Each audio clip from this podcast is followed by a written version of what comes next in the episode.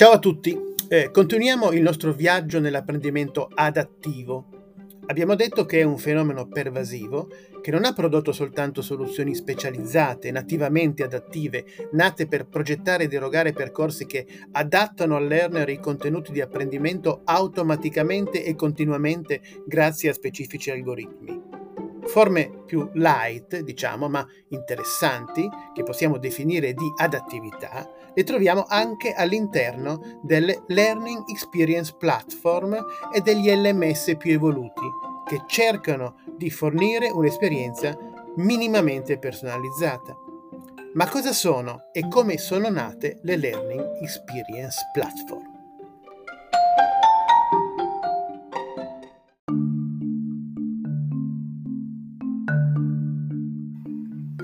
Gli LMS classici, tradizionali, nel tempo sono stati sempre più percepiti come sinonimo eh, di un approccio all'apprendimento troppo centralizzato e poco agile. È nato, come reazione a questo, un mercato parallelo, quello delle piattaforme esperienziali, che integrano dentro di sé sia l'apprendimento dei contenuti offerti dalla piattaforma, sia le esperienze di apprendimento che il learner fa autonomamente fuori dalla piattaforma, sia le esigenze di apprendimento che nascono lavorando. Capiamo già che qui lo standard di riferimento non è lo SCORM, ma è piuttosto l'XAPI. Le Learning Experience Platform, in sintesi, riproducono l'esperienza tipica delle piattaforme di entertainment come Netflix, Spotify e molte altre. Abilitano Approcci innovativi come il 70-20-10 e l'apprendimento informale autodiretto, il learning in the workflow, non sono solo monumenti all'apprendimento formale diretto dell'azienda, che rappresenta, come sappiamo, solo una minima parte del processo di apprendimento reale. Terzo punto, sono sempre più esplicitamente orientati a supportare i processi di upskilling, di reskilling, di costruzione progressiva e continua delle competenze. Hanno più potenti funzionalità di learning intelligence attraverso un uso molto più intenso dell'intelligenza artificiale. Le Learning Experience Platform, quindi, in tre parole, sono intelligenti, aperti e adattive, laddove gli LMS invece sono tendenzialmente stupidi, chiusi e rigidi. Ma anch'essi cercano oggi di superare questi loro limiti storici e incorporare queste caratteristiche un po' fuori dal loro concept originario. Ma il problema è che comunque vengono utilizzati gli LMS tradizionali, anche diciamo di nuova generazione, anche arricchiti da nuove funzionalità, eh, vengono comunque usati prevalentemente come piattaforme di erogazione centralizzata della formazione. Eh, ma questo perché? Perché è il mindset dominante di chi si occupa di formazione e sviluppo ad essere centralizzante.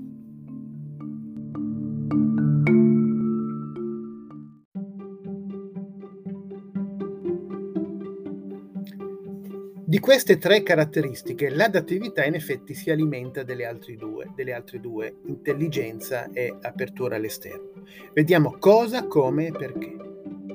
La prima forma di adattività riguarda l'aggregazione dei contenuti attorno agli interessi.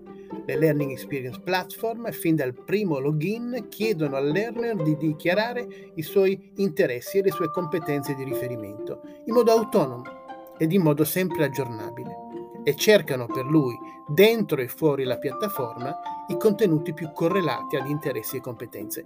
In questo modo la piattaforma diventa di fatto un personal learning environment che supporta l'utente nel creare autonomamente i suoi obiettivi di apprendimento, i percorsi per raggiungerli ed ottenere credenziali digitali al raggiungimento degli obiettivi in forma di punti, badge, eccetera. Da questo punto di vista è evidente che le Learning Experience Platform sono altamente influenzate dagli approcci self-directed learning, anzi ne costituiscono la tecnologia abilitante. La seconda forma di adattività riguarda i sistemi di raccomandazione, analoghi a quelle delle piattaforme come Amazon, Spotify, eh, a cui siamo ormai assuefatti. Se ti interessa X, potresti essere interessato anche a Y. Chi ha completato il corso X ha anche completato il corso Y. Sulla base non di quanto dichiarato dall'utente, come nel caso precedente, ma automaticamente sulla base delle esperienze precedenti di consumo formativo tracciate dalla piattaforma, le Learning Experience Platform propongono continuamente nuovi contenuti e consentono all'utente di creare le proprie learning playlist. La terza forma di adattività è quella che si avvale delle moderne e oggi più accessibili soluzioni di intelligenza artificiale, che consentono di progettare ed incorporare nelle Learning Experience Platform dei chatbot applicati ai processi di apprendimento, veri e propri assistenti virtuali che aiutano l'utente a trovare quello che cerca e possono potenzialmente anche ingaggiare conversazioni su temi verticali e possono imparare loro stessi dal dialogo con il learner. Anche se in questa seconda funzione di esperti di contenuto, il teacher bot, sono meno utilizzati anche perché questa funzione comporta una AI più sofisticata e parlo per esperienza. La quarta forma di adattività consiste nell'essere dotati di plugin che si innestano nel nostro browser e consentono di salvare all'interno della Learning Experience Platform i contenuti già letti o da leggere che il learner intercetta durante la sua navigazione autonoma fuori dalla piattaforma, alla caccia sul web, alla caccia di una conoscenza o di un how-to di immediato utilizzo.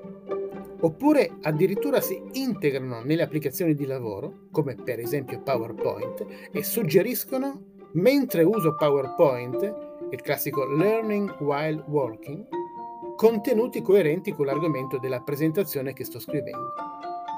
In questo senso diventano un supporto al learning the workflow, poiché si integrano nel flusso di lavoro quotidiano senza obbligare l'utente ad uscire dalle sue applicazioni ed entrare in piattaforma. Le principali Learning Experience Platform nelle quali troviamo combinazione di queste funzionalità, se non tutte, di queste funzionalità adattive che abbiamo visto, sono certamente tre oggi le principali, ma ce ne sono moltissime altre. Sono di grid, sono Edcast e sono anche LinkedIn Learning Hub, che è ancora in versione beta, ma è già considerata la next big thing in questo campo. È definita la, l'Intelligent Skill Building Platform per eccellenza.